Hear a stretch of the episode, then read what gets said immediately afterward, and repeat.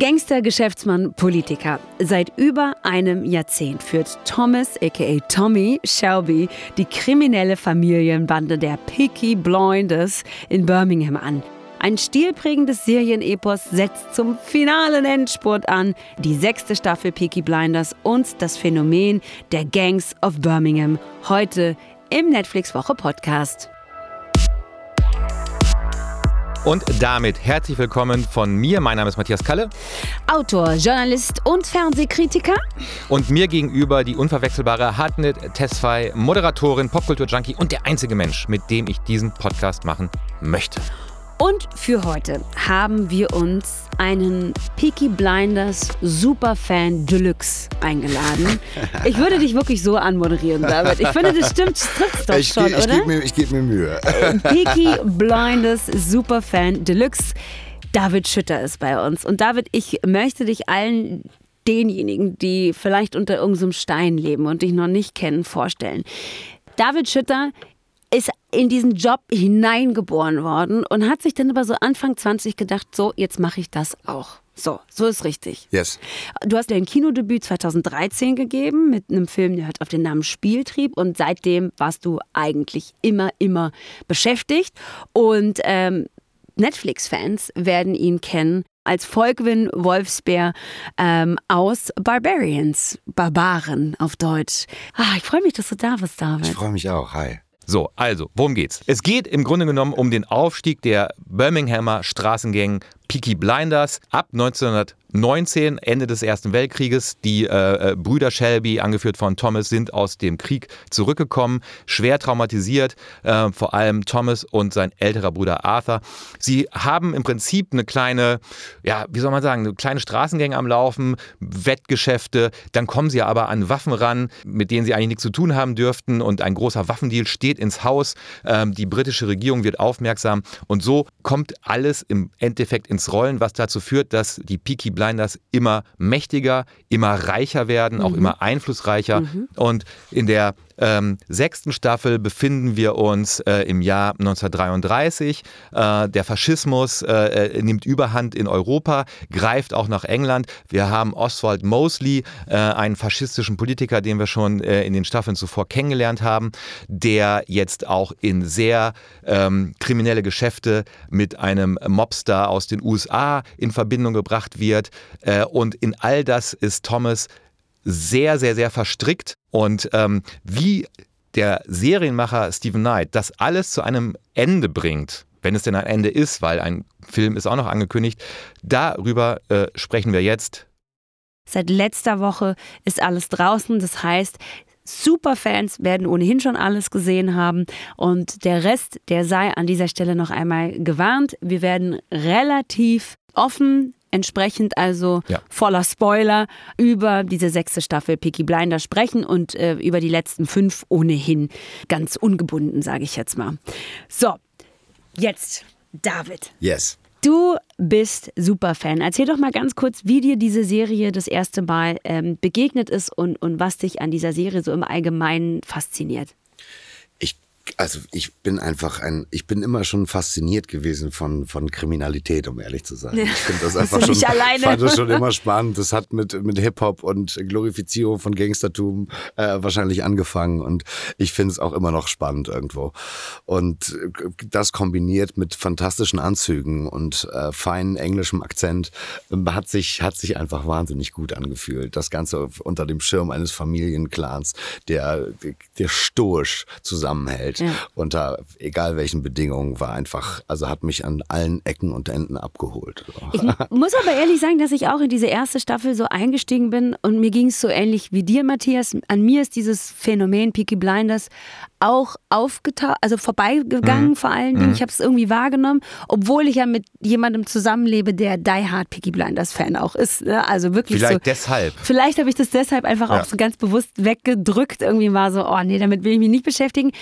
Aber ich bin dann da so eingestiegen in diese erste Staffel und musste sagen, interessant, weil wir steigen da ein in so ein Milieu in Birmingham, das ich auch nicht so richtig parat hatte, in einer Zeit, die auf europäischer Ebene ohnehin sehr spannend ist. Du hast gerade gesagt, 1919 setzt das alles an. Diese Brüder kehren traumatisiert aus dem Ersten Weltkrieg zurück und wir tauchen ab in so ein, so ein Arbeitermilieu, in, in, in die Birminghamer Unterschicht, alles ist dreckig, Ja, ja. alles ist dunkel, die ganze Zeit ist irgendwo ein Kamin am Brennen, irgendwie fliegen dauernd irgendwelche Aschewölkchen durch die Luft, wirklich ununterbrochen. Und ich war so, Ja, wow, was ist das für eine Welt? Total toll.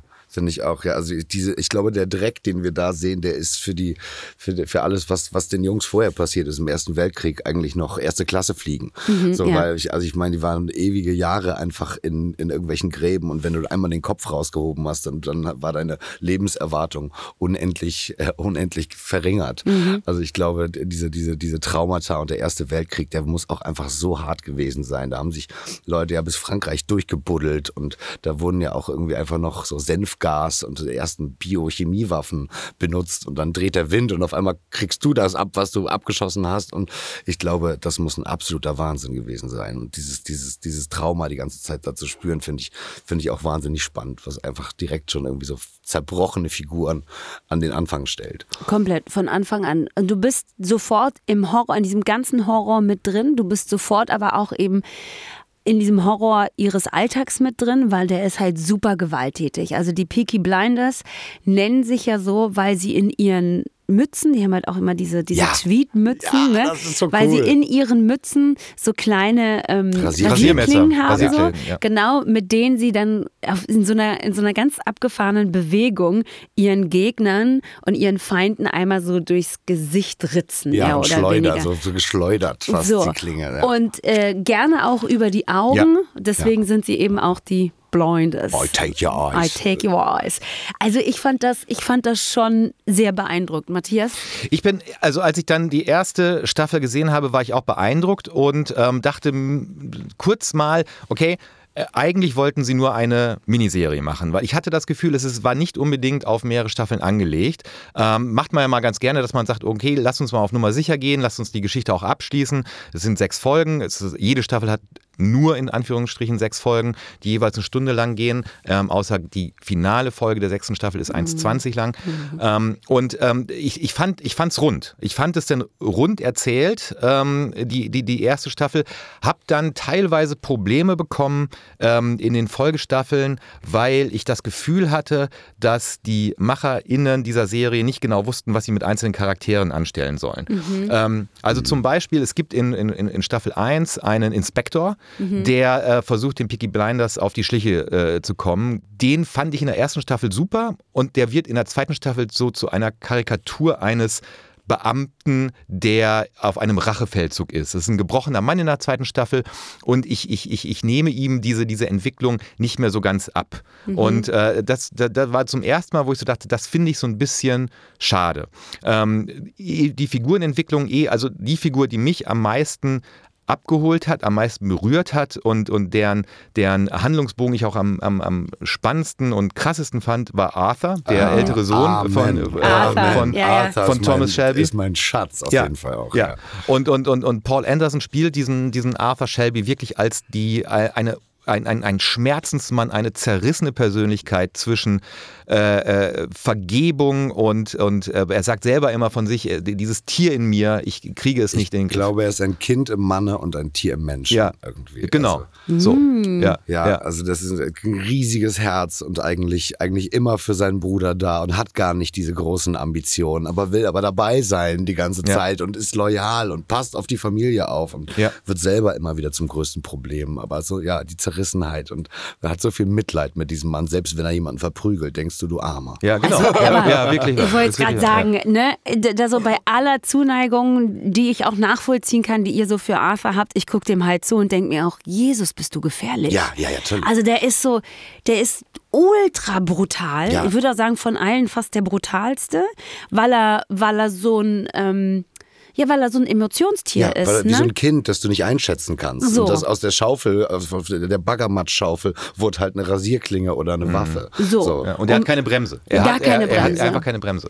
In der sechsten Staffel, muss ich ehrlich sagen, um schon mal vorauszugreifen und so, fand ich tatsächlich seine schauspielerische Leistung insofern beeindruckend, als dass Arthur in dieser Staffel mit einem großen Drogenproblem kämpft, der stark äh, opiumabhängig, nee, kokainabhängig ist er, ne? Stark kokainabhängig. Nee, nee, nee, da ist, das ist, das Opium. Das ist das Opium. Chasing the Dragon. Ah, genau, Das- genau, so nennen genau. sie das. Michael ist der mit dem Kokainproblem Ja, in ja, den USA. unter anderem, ne? Genau. ja, Ähm, genau, Chasing the Dragon.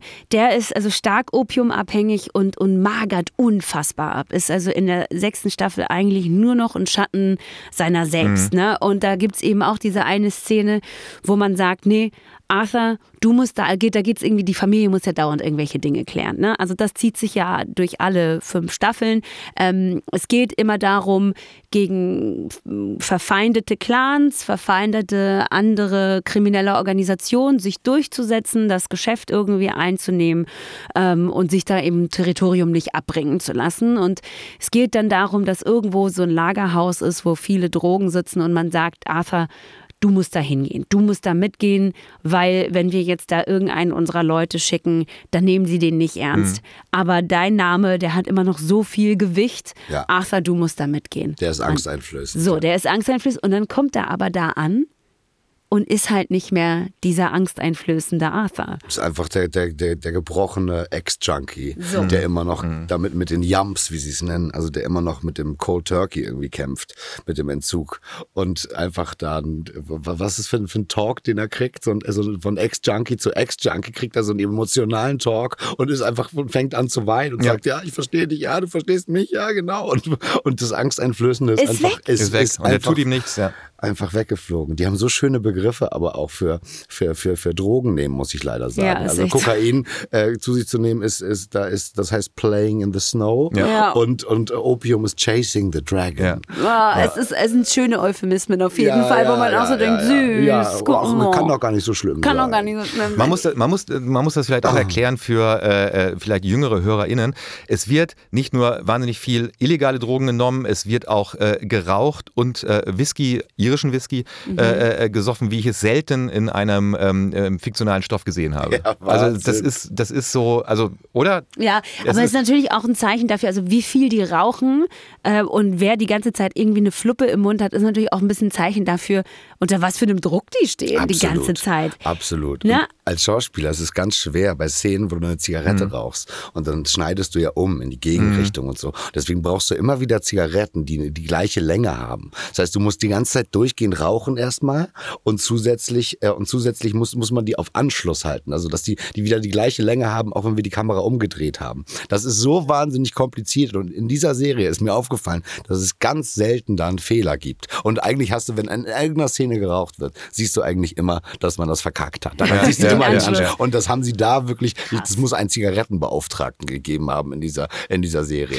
Die ich. Frage ist ja eher, sind das dann, ähm, um mal aus dem Nähkästchen zu plaudern, sind das tatsächlich echte Zigaretten? Weil äh, ich kann mir vorstellen, dass, dass ich weiß gar nicht, ob Killian Murphy überhaupt Raucher ist. Also sozusagen, das musst du ja auch, oder? Ist er nicht, er ist kein Raucher Ja, und hat, er hat Rosenzigaretten geraucht. Rosen. Die wohl richtig doll schlink, also stinken Ja, müssen. ich ne? habe, ich hab, also wir haben am Set, weil irgendwann musst du so viel rauchen, da kriegst du einfach, dann fängst du an zu zittern oder ich, ich habe mich auch schon mal übergeben müssen, weil es einfach zu viel Nikotin war. Genau. Und ähm, dann kriege ich aber Kräuterretten und von denen musst du dich auch übergeben, aber einfach nur, weil die so schlimm schmecken. Das ist der Genau. Wahnsinn. Kräuterretten, nicht zu empfehlen. Lass es lieber ganz. klingt aber auch schon ekelhaft. Ja, ne? ja, klar. Also der Weg zur sechsten Staffel, muss man sagen, der ist, und das ist halt so eine ganz typische Mafia-Geschichte eigentlich, Hm. immer geprägt von dem nächsten großen Ding. Also eigentlich sind die Peaky Blinders und die Familie Shelby immer auf der Suche nach dem nächsten großen Ding, das sie dann final in die Legalität bringen wird. Ja? Also final einmal alles ähm, hinter sich lassen. Ähm, das denken sie ja schon nach der ersten Staffel, wo sie dann sozusagen ihre erste legale Wettlizenz haben Ja. und denken so, jetzt haben wir es geschafft. So. Fertig. Und dann kommt aber irgendwie der nächste Clan, der dann sagt, Moment mal, wer seid denn ihr? Also es gibt immer noch einen größeren Fisch, der dann auf diese Emporkömmlinge aus Birmingham guckt und sich denkt, ja, ja, stopp mal, wer seid ihr denn und mit welcher Gewalt kommt ihr eigentlich hier rein? Mit der gleichen Gewalt oder mit noch mehr Gewalt antworten wir euch. Und dann schaukelt sich das immer sozusagen so Stufe um Stufe hoch. Und das Interessante ist, ich glaube, so können wir tatsächlich alle fünf Staffeln ähm, zusammenfassen, bevor wir dann zur sechsten kommen. Es gibt immer diesen einen Masterplan, den Thomas Shelby hat, mhm, den mhm. er dann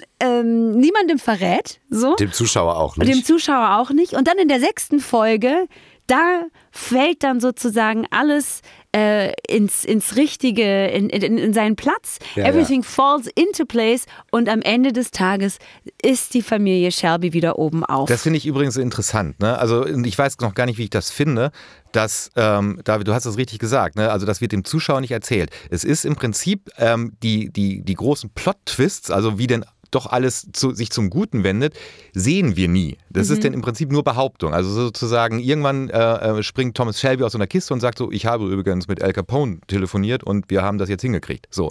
Und das, dieses Telefonat siehst du nicht. Mhm. Also sozusagen die, die, die, die, wichtig, die wichtigsten äh, äh, Ereignisse oder die Dinge, die, das, die alles wieder zum Guten wenden, ähm, finden sozusagen offscreen statt. Und das finde ich eine, also und, und wenn man das irgendwann weiß, ähm, vor allem wenn man alle sechs Staffeln in einem Rutsch guckt, so wie du, ist es, äh, dann was ist es nicht so, normal ist, Matthias. Nee, aber was soll ich denn machen? Was soll ich denn machen? Ja. Ähm, ähm, und, und, und dann ist es, es nervt dann so ein bisschen, ne? weil, weil du das Gefühl hast, irgendwie, warum ähm, wird mir das Entscheidende nicht, nicht gezeigt und nicht erzählt, sondern nur gesagt in ja. Form von Thomas Shelby. Das fand ich so ein bisschen schwierig. Ich mag manchmal sehen, wenn, wenn, wenn irgendwas, irgendwas passiert oder, oder äh, Thomas irgendwas einleitet, was wir nicht verstehen und später wird klar, wofür mhm. das eigentlich seinen Platz finden musste. Also zum Beispiel in der jetzigen Staffel ist es, dass er äh, Michael, dem Sohn der verstorbenen Polly, Gott hab sie selig, ähm, ähm, äh, ihn in den Knast bringt mhm. oder ihn ver verpetzt bei der Polizei ja, und ja. sagt, er wäre ein besorgter Bürger, ja. Concerned Citizen. Concerned Citizen. Ja, ja, total, was ich, was einfach eine wunderschöne Ironie in sich trägt schon.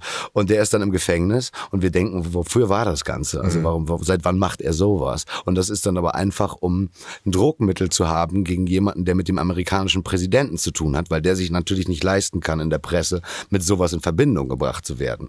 Und also, also ich finde es schon, ich finde es schon manchmal, also manchmal manchmal wird es auch währenddessen schon erzählt. Das stimmt. Und dann finde ich es, dann finde ich es halt, finde ich sehr, sehr spannend. Aber ich frage mich auch manchmal, ob dieser ganze Masterplan ob der von Anfang an so geplant war und dann aufgeht oder ob er manchmal auch in manchen Situationen wieder reagieren muss auf das, was passiert und auch viel Freestyle dann dabei ist eigentlich. Ja, ja so. das stimmt, das stimmt. Allerdings diese ganzen, auch die, die, die, die, ähm, die Verbündeten, die er im Laufe der sechs Staffeln auch bekommt und die manchmal Feinde, manchmal Freunde sind und diese äh, Seilschaften, äh, äh die er da knüpft, ähm, das findet ja auch oftmals im Off statt. Also es gibt die, die, wie ich finde, den großartigen Charakter gespielt von Tom Hardy, Yeah. Alfie Solomon, ein, ein mhm. jüdischer Mobster in der, der im Prinzip Camden Town ähm, ähm, für sich beansprucht. Eigentlich ein verkannter Künstler auch. Ja, der, der immer in Rätseln spricht. Ja, der immer in Rätseln spricht und der eigentlich Opern schreiben will. Äh, ja. Dem man aber auch, wenn man das auf Englisch guckt, wirklich viel Geduld braucht und Untertitel, wenn man ihn ja. verstehen möchte. Tom Hardy knurrt wieder. Ja. Und, und, und, und Tom Hardy, ich habe es in der Vorbereitung irgendwo gelesen, äh, äh, dieser, dieser Charakter, den er da spielt, gilt als der Charakter, der die meisten Szenen stiehlt von anderen Schauspielern, weil sobald er da ist, ist sozusagen nur noch Fokus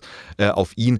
Übrigens, ganz kurz, wenn ich das äh, sagen darf, äh, was mich, äh, das hat mich sehr begeistert, was mich komplett genervt hat, war die Rolle von Adrian Brody als. Äh, Boah, die, den hast du so gefressen, äh, ne? Da, da, da, da muss ich wirklich sagen, also äh, so muss man im Jahr 2017 auch keinen italienischen Mafiosi mehr spielen. Nee, nee, also, nee, oder? Den, das habe ich ihm auch nicht abgekauft. Also das der, war doch der, alles ein bisschen zu. Der, zu der war mir zu, ja, ja, Karikatur. Zu der Karikatur zu theatralisch ja. gestellter, mit einem mit ja. irgendwie, mit einem, mit einem Zahnstocher und dann so, also versucht alles, was, was man denkt, was cool ist, wenn man 14 ist, einmal in eine Rolle ja. zu packen, so ein bisschen. ja. ja, das ja. Adrian Brody hat da ein bisschen, hat er nicht so richtig Ja, aber gut, abgeliefert. war ja nur in der vierten Staffel. Ja, ja, genau, das war nur in der vierten. Wo, man muss Changretta, auch, Changretta.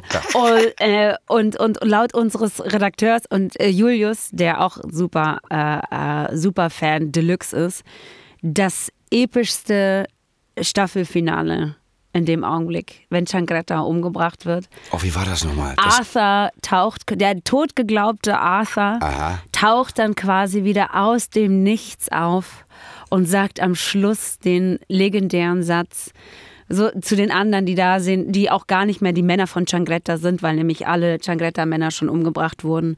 Das sind alles nur noch Söldner. Und dann sagt er, go home, tell your boss what you saw and tell him Don't fuck with the Peaky, Peaky Blinders. Blinders ja. Und dann in dieser Arthur-Stimme und so, episch, episch. Ich habe es ja. gleich auch nochmal ja, nachgeguckt und war so, ja, okay. Aber halt auch eine Arthur-Szene, ne? Ja, Muss man auch sagen. Halt Arthur. Order of the fucking Peaky Blinders. So. Oh, die können das ganze Tag hören. ich merke schon, du bist ganz das. aufgeregt. Ja, ich liebe das, ja. Also, diese sechste Staffel fängt jetzt nun mit einem Riesenschock an. Uh, Aunt Polly, Polly Gray, auch eine der wenigen Figuren, die es mit Thomas Shelby aufnehmen kann, die gut dagegen halten kann, die auch immer gefühlt ein bisschen ihre eigene Agenda hat, die aber immer auch im Sinne der Familie handelt, die ein bisschen die Matriarchin dieser Familie ist. Mhm. Ähm, Polly Gray, Aunt Polly, ist tot. Damit geht's los. Und das liegt natürlich daran, dass ähm, Helen McRory, die Schauspielerin, die diese ähm, Polly Gray spielt, im wahren Leben an Brustkrebs gestorben ist. Und deswegen mussten so ein paar Sachen ähm, in dieser sechsten Staffel nochmal anders gemacht worden, weil sie ist, glaube ich, im Filmprozess verstorben. Und da hatte man schon ein bisschen angefangen und dann musste man sie, glaube ich, ganz rausstreichen, weil es nicht mhm. anders ging. Ähm, das heißt, da fehlt, finde ich, schon mal ein bisschen die Seele. Äh, ähm, von den Peaky Blinders auch. Und das, das, dieses, dieses Fehlen dieser Seele merkt man dieser Familie auch an. In der sechsten Staffel sind die alle ein bisschen orientierungslos.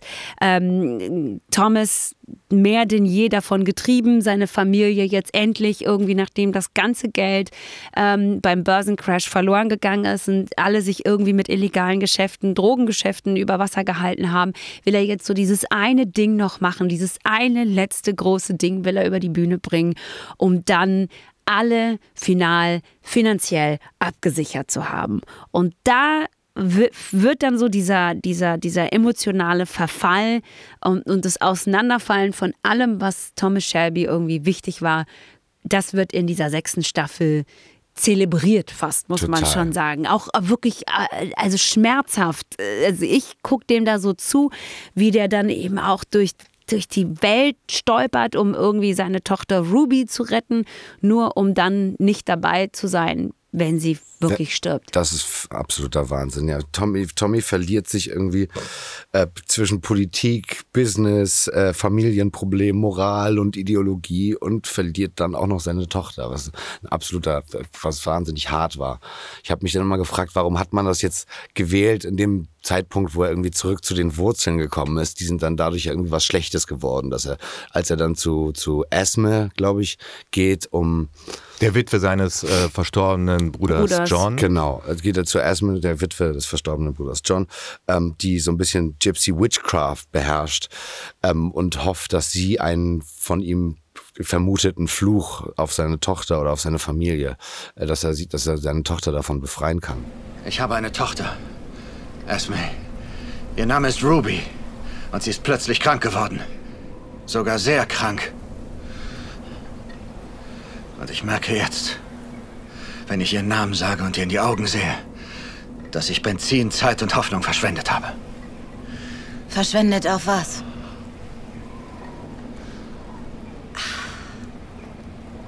Tommy Shelby, OBE, Abgeordneter.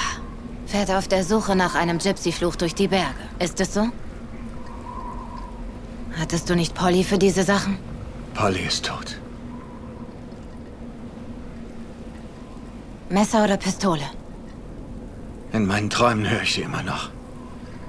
Sie hat mir gesagt, ich soll zu dir fahren. Und in der Zeit stirbt die Kleine halt und er hat es nicht mitbekommen und hat äh, Lizzie, die Mutter, seine jetzige Frau, damit alleine gelassen. Und es wirkt so ein bisschen auf mich, als wäre jetzt, als wäre jetzt äh, das, das, das Gypsy-Sein, wie sie immer sagen, oder die Witchcraft, als wäre das das Problem gewesen, als hätte er sich darauf konzentriert. Das fand ich ein bisschen, das fand ich ein bisschen ungünstig gewählt. Ist Aber interessant, eine, dass du das so gesehen hast. Und eine, ein und eine große ne? Sache ist mir aufgefallen. Und da, die, die hat sich bis heute überhaupt nicht verändert. Mhm. Äh, und zwar, wir wissen ja, wie doll alles glorifiziert worden ist, dass er geraucht und immer Whisky getrunken hat und ohne Eis und den ganzen Tag. Und eigentlich, man hat nie gesehen in der ganzen Serie, wie Wasser eingegossen mhm. wird. Das wird, das, das sieht man in den ersten drei ja. Folgen, wird, glaube ich, immer, wenn Thomas eine neue Person trifft, muss sie erwähnen, dass er jetzt Wasser trinkt. Mhm. Und das ist, also von allen Sachen, die er, er hat Menschen getötet und Familien entzweit, aber dass er jetzt Wasser trinkt. Das, das ist krass. Das, das, ist richtig, das richtig ist das krass, wirklich ja. Schlimmste. Und das hat sich in der, ich weiß nicht, also die, die, Alkoholindustrie, die ist einfach so fucking stark, dass wir das immer noch haben. Dass wenn, ja. du, wenn du irgendwo mal nicht trinkst oder kein Glas Wein, dann fragt man dich, ob alles in Ordnung ist mhm. und was dir passiert ist mhm. und warum du dich so verändert hast. Und man denkt nicht, dass du noch der gleiche sein kannst. Ja. Das ist wirklich, das hat sich null verändert. Also Props an die Alkoholindustrie, das habt ihr wirklich, das habt ihr gut eingefädelt. Ich dachte auch, wie viel wohl die irische Whisky-Industrie da äh, investiert hat überhaupt in diese Serie, Absolut. oder? Die hat da Scotch bestimmt, Irish. Ja. Irish. Irish. Always Irish. Ja. Ich, fand, ja. Ich fand es auch interessant, dass in der, in der, in der sechsten Staffel, dass, äh, dass, dass diese mystischen Momente äh, mehr waren als in den Staffeln zuvor. Ja. ja. Also so die, die, die, die, die Herkunft der Shelbys als äh, irische Roma-Familie, ähm, die ist von Anfang an da und sie wird auch immer an mehreren Szenen deutlich, auch wenn ähm, äh, es gibt ja auch Szenen, wo die Brüder untereinander äh, Romani sprechen. Ähm, es, geht, äh, es wird deutlich, wenn äh, Familienmitglieder beerdigt werden ähm, in, in, in, in den Wagen ähm, und in diesen äh, klassischen ähm, äh, Gypsy-Wagen. Ähm, aber das ist denn so eine, so eine, so eine ja, wie soll man schon sagen, also dass er sich an diese Traditionen, an diese Mystik, an diese Witchcraft, da, wie, wie du es nennst, so festhält in der sechsten Staffel, ähm, das ist schon überraschend und auch da weiß ich gar nicht, ob ich mir von diesem Mystischen äh, in den Staffeln zuvor vielleicht sogar mehr gewünscht hätte, weil es war denn im Prinzip, äh, es lief so nebenher. Ne? Und über Polly. Es lief meistens, es lief, es lief meistens über Polly. Es lief über Polly und jetzt musste ja. er das haben, aber ich glaube jetzt, dass er, dass er da versucht, diese Mystik irgendwie, dass er, dass er versucht, die zu benutzen, war einfach, weil er irgendwas haben wollte, bei dem er das Gefühl hat, es kontrollieren zu können. Weil gegen diese Krankheit wusste er, kann er wahrscheinlich nichts machen. Deswegen muss es ein Fluch sein und ich muss jetzt so eine Hexe die das äh, erledigen kann für ja, ihn. Also, Esme, die, ja. ja. also ich glaube auch, dass es die Abwesenheit von Polly ist, die ihn dazu bringt, sozusagen ja. sich mit seinen das eigenen Wurzeln sein. auseinanderzusetzen, weil Polly in den, davor, in den Staffeln davor immer diejenige war, die für das Spirituelle, für das Mystische verantwortlich war und so ja auch ähm, die Wurzeln der Shelby-Familie irgendwie am Leben gehalten hat. Ne? Ähm, und, und wenn also Polly jetzt fehlt, dann muss das eben Thomas erledigen. Und das Ding mit, äh, mit Thomas Shelby Baby in dem Zusammenhang ist ja auch, dass man das Gefühl hat, dass bei allem, was es ihm nimmt, diese Reise so spirituell und so weiter und so fort, ist ja auch das ist, ähm, was ihm unter Umständen das Leben retten könnte. Ja? Mhm. Äh, am Schluss, ohne jetzt irgendwas vorwegzunehmen. Ja? Aber das ist so, das ist so, es ist beides. Es nimmt ihm und es gibt ihm so die, diese, diese, diese spirituelle Reise, das, was er da machen muss, die Reise zu seinen eigenen Wurzeln und so. Und mhm. insofern fand ich diesen, habe ich auch lange nicht so richtig verstanden, was diese, was, was diese komplette, glaube dritte Folge ist es in der sechsten Staffel, die das sehr ausführlich ja. erzählt. Ja. Äh, da ja. habe ich dann auch manchmal ein bisschen gehadert und gedacht, so, oh, das ist jetzt aber schon relativ lang erzählt. Mhm. Und natürlich aus so einer 20 22 Perspektive ja auch super problematisch zum Teil erzählt, ne? weil natürlich ähm, äh, im, im, im, im Anfang des 20. Jahrhunderts ganz anders über Roma-Familien und Spiritu Spiritualität in Roma-Familien ja. und so ganz anders gesprochen wurde, was Total. man ja auch mal zum Beispiel an Lizzie merkt, die ja irgendwann gar keine Geduld mehr hat, die sich denkt, hallo, Entschuldigung, ich verliere gerade meine Tochter, so meine Tochter stirbt, ich hänge dir jetzt keine schwarze Madonna irgendwie um, so mhm, mir scheißegal, mhm. so, ne? Ja, ja. Und und ähm, also das, das ist schon ganz interessant. Manchmal ist es auch ein bisschen schmerzhaft, das aus einer 20, wie gesagt, aus so einer aufgeklärten 2022 Perspektive ähm, so zu hören. Aber ich glaube, ähm, am Schluss hat es dann für mich ein bisschen Sinn gemacht, warum der diese lange, lange Reise gegangen ist, warum wir das so ausführlich erzählt haben, warum der so damit gehadert hat und so weiter und so fort. Also das machte dann am Ende für mich doch ein bisschen Sinn. Es, es machte, vor allem machte Sinn, auch ohne da zu viel zu verraten und deshalb weiß ich gar nicht, warum ich noch mir einen Film anschauen soll, ähm, weil was die, äh, was Steven Knight geschafft hat und, und die MacherInnen von, von Peaky Blinders ist ja tatsächlich, dass die letzte Einstellung äh, der sechsten Staffel ist ist äh, sozusagen das exakte Negativ Mhm. der, Ja. der, der, des, des, des, der, des ersten Bildes der allerersten Szene Ja. der ersten Staffel. Ja. Und ähm, da verraten wir jetzt nicht so viel, aber da, das haben sie wahnsinnig gut und rund hingekriegt, wo du weißt, okay, jetzt ist es sozusagen, der Bogen ist geschlossen. Ach, das kannst du erzählen. Also, Das kannst du Das darf erzählen. ich erzählen. Also für alle, die n- noch nicht gesehen haben, ähm, es ist einfach so, die erste Staffel, äh, erste Folge, erste Staffel beginnt damit, wir sehen Thomas Shelby auf einem schwarzen Pferd reiten und wir sehen ihn in der letzten Einstellung der sechsten Staffel auf einem weißen Pferd reiten. Wohin und warum, das Man es verraten wir euch nicht. Und jetzt, Leute, jetzt brauche ich ein äh, finales Verdict. David, ich fange mal mit dir an. Gibt es von dir eine Cook-Empfehlung für die sechste Staffel? Gibt es eine Cook-Empfehlung mit Einschränkungen oder keine Empfehlung? Also ich empfehle die letzte Staffel sehr. Ich mag, dass es so Polit-Thriller Züge annimmt und wie alles, wie alles zusammenkommt und alles auseinanderbricht äh, zu gleichen Teilen. Ich empfehle es auch, allerdings mit einer Einschränkung, und zwar der, dass Menschen, die etwas zarter beseitet sind, durchaus wissen sollten, dass es auch in dieser sechsten Staffel sehr, sehr brutal zugeht. Ähm, die Gewalt zwar nicht ganz so exzessiv ist wie in den Staffeln vorher.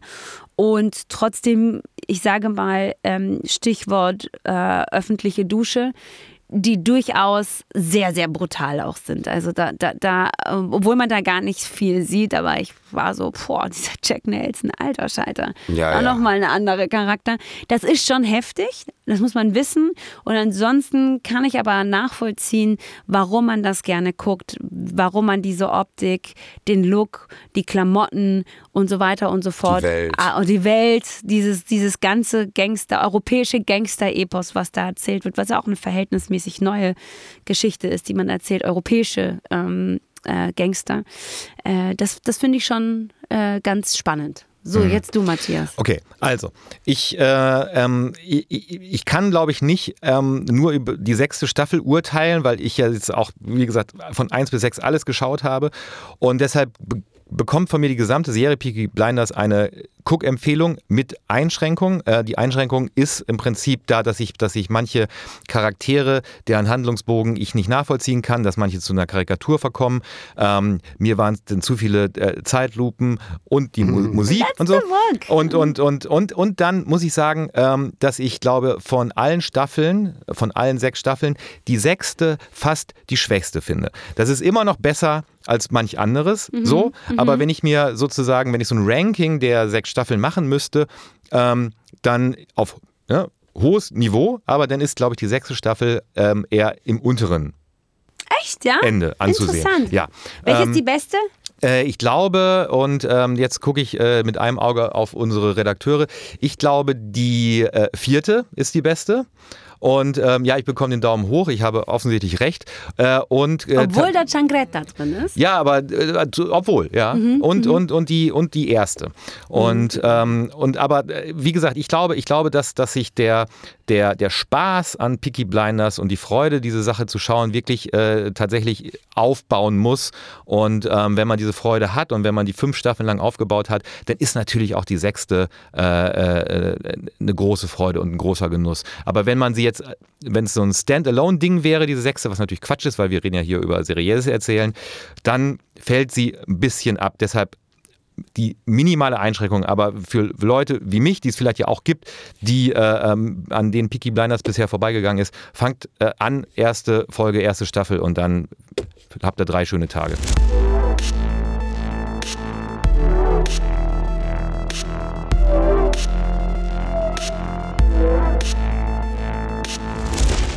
Okay, was mochtet ihr denn noch? Weil wir kommen jetzt zu den unwidersprochenen Empfehlungen. Jeder von uns eine Sache, die ihn in letzter Zeit begeistert hat. David, was war das bei dir? Ähm, ich habe äh, Ozark gesehen. Ich liebe diese ganze Familien, äh, Familiengeschichte. Es ist auch wieder Gangster, es ist auch Familie. Ich kann nicht anders. Und es geht auch immer irgendwie abwärts, Und es geht ne? abwärts und alle werden skrupellose, amoralische Arschlöcher eigentlich. Aber ich, ich, ich mag das leider zu sehen, wie, wie Leute zerbrechen. Wenn's, dann geht's mir besser. Vielleicht ist es das. Ähm, ich habe die letzte Staffel jetzt noch, die zweite Hälfte der letzten Staffel noch nicht sehen können. Mhm. Auf die freue ich mich sehr. Aber Ozark hat Spaß gemacht. Äh, äh, tollste Frauenrolle. Wie heißt sie denn nochmal, die kleine?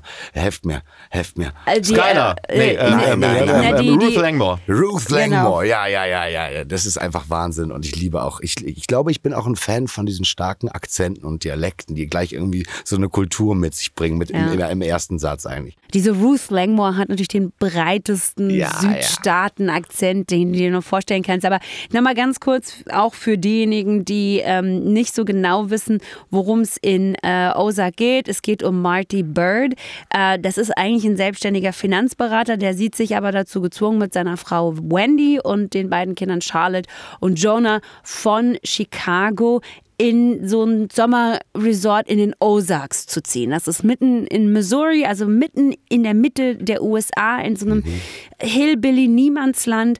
Und da ähm, äh, will er sich und seine Familie vor der Rache eines Drogenbosses, deren, dessen Finanzen er äh, gemanagt hat, äh, schützen. Und er verspricht ihm in den Ozarks 500 Millionen US-Dollar in fünf Jahren zu waschen. Und da müssen wir halt äh, ihm dabei zugucken, wie er das versucht, wie er zum Teil ähm, daran scheitert, weil er eben in den Ozarks nicht der Einzige ist, der da sitzt und kriminelle Geschäfte macht.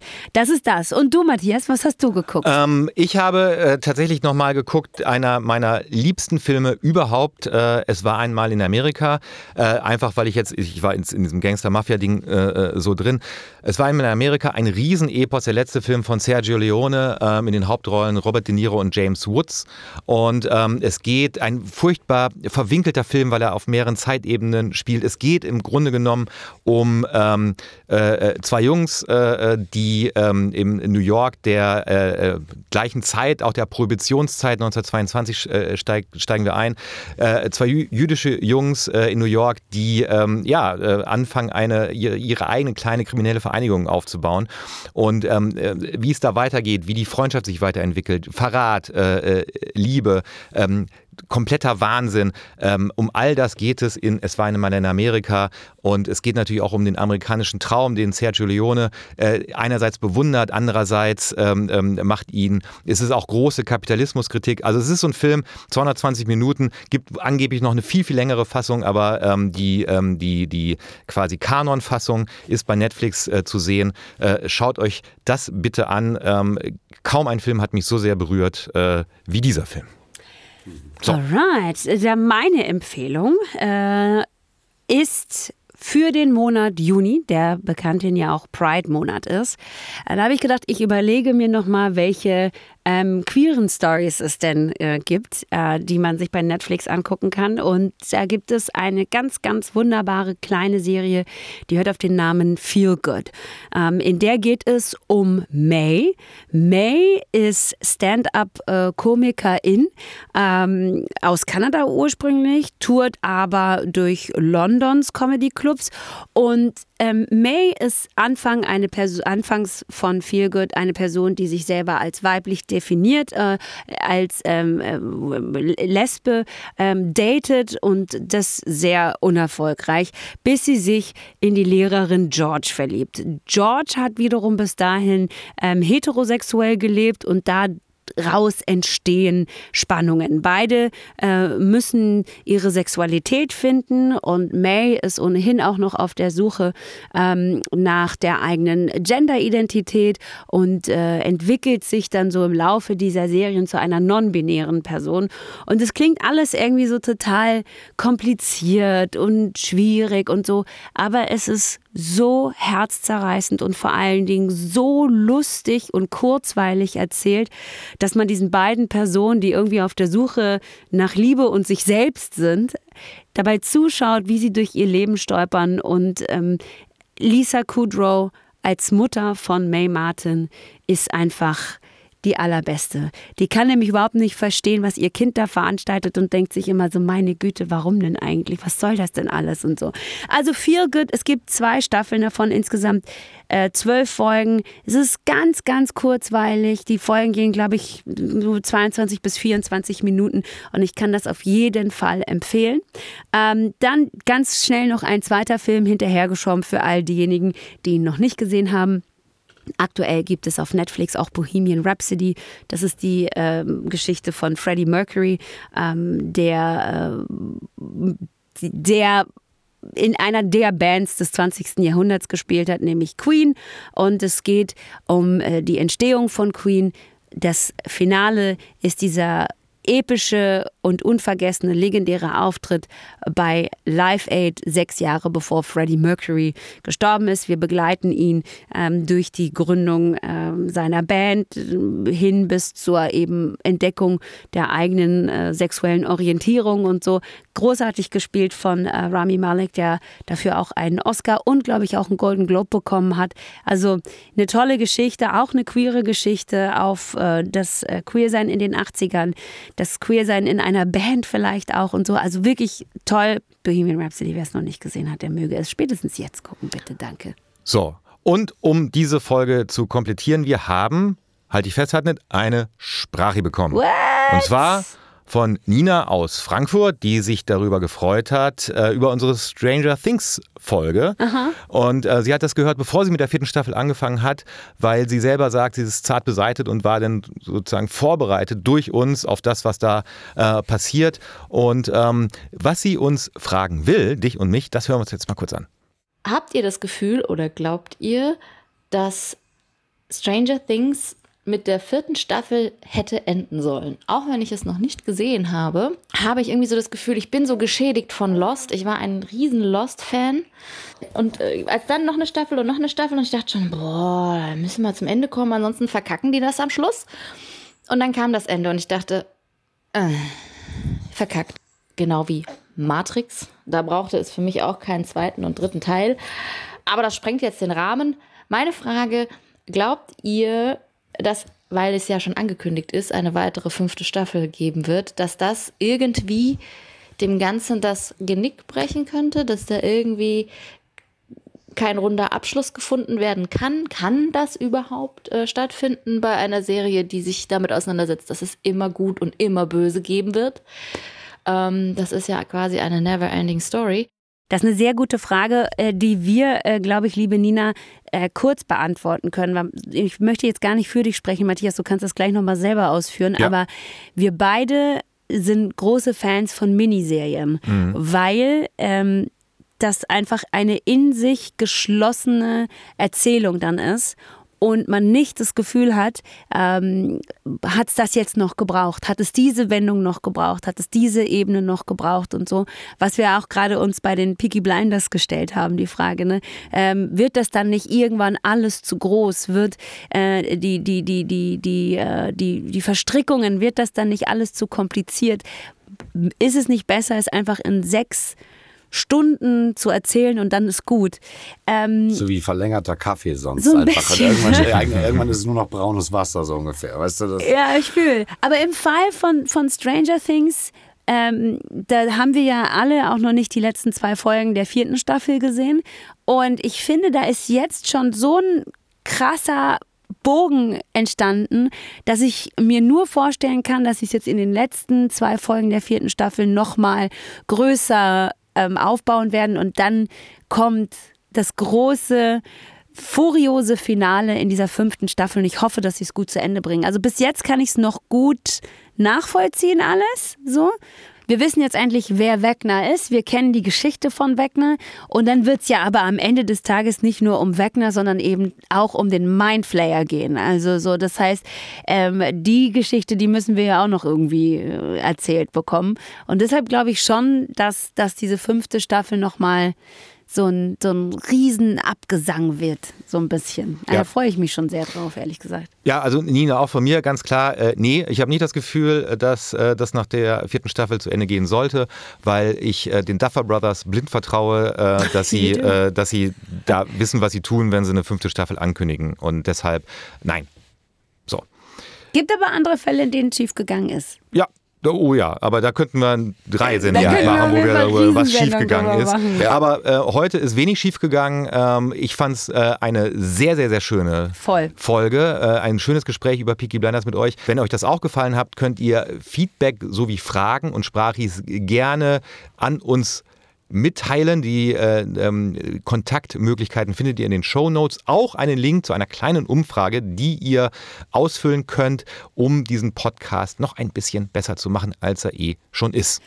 Und David, es war eine große Freude, dass du bei uns Ja. warst. Ich finde, du hast dir auf jeden Fall den Titel Superfan Deluxe jetzt in, der letzten, in den letzten Minuten Mühe, ja. äh, wirklich mehr als verdient. Und bitte komm wieder, wenn die neue Staffel Barbarians rauskommt. Sehr gerne. Ja, das Da habe ich richtig Bock drauf, ausgemacht. mit dir drüber zu sprechen. Und das wäre toll. und noch eine Sache, lasst Bitte. uns gerne wissen, was eure Lieblingsszene war. Das würde mich sehr, sehr interessieren. Ah, okay, Ja. nice. Wir werden es auf jeden Fall. Also bitte, ne? Gerne Shownotes. Was war eure Lieblingsszene in der sechsten Staffel Peaky Blinders? Danke, dass du da David, warst. vielen Dank. David. Vielen Dank für die Einladung, sehr gerne wieder. Auf Vielen bald. Dank fürs Zuhören an euch. Danke und bis bald. Macht's Danke, gut. Matthias. Ciao. Ciao, ciao. Ciao, ciao.